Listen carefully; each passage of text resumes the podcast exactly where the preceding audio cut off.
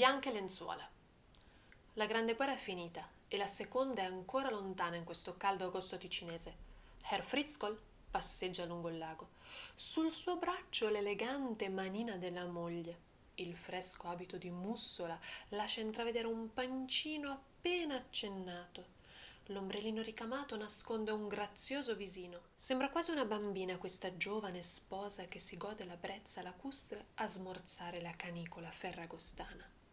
Il passo leggiadro accompagna le lunghe falcate del marito, magnate di successo e di nobili origini, mentre lo sguardo si perde tra acqua e monti e Frau Fritzkoll si ritrova a sognare passato, presente e futuro mescolati in un unico sentimento di lieve felicità.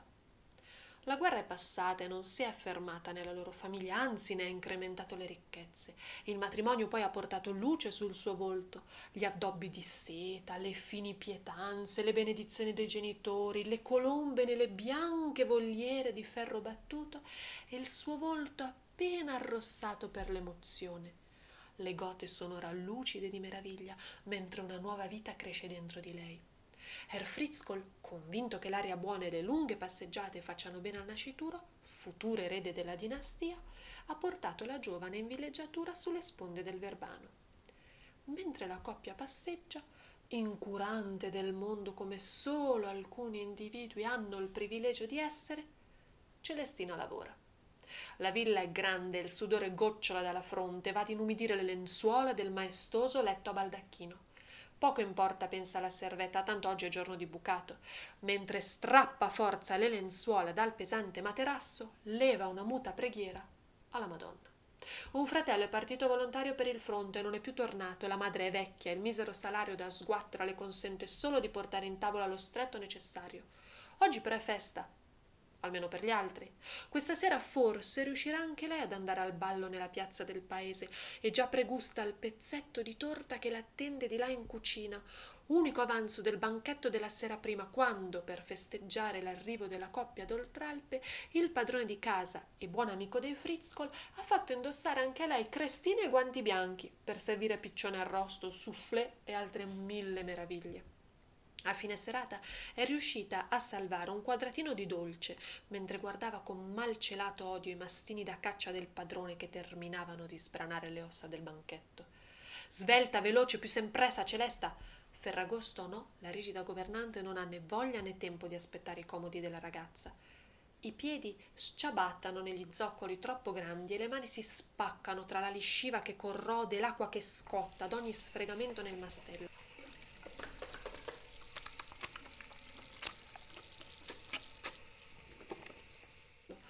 Dopo un tempo che le pare infinito, con il fazzoletto madido che le copre la testa arsa dal sole, Celestina ha finito di lavare e di stendere.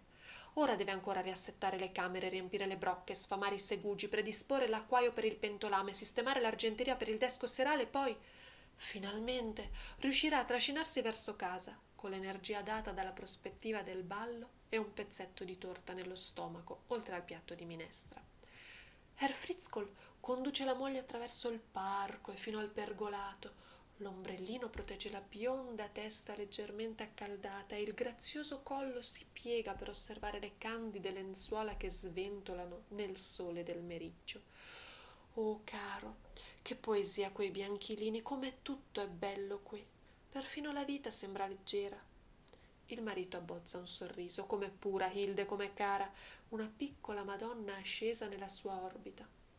Una figura svelta e nera scivola di lato attraverso l'ingresso della servitù. Un lampo di occhi celesti si erge tra invidia e ammirazione ad osservare la coppia. Due verdi iridi incrociano il suo cammino.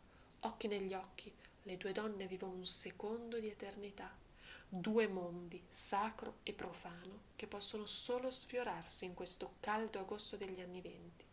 Le bianche lenzuola si asciugano al sole.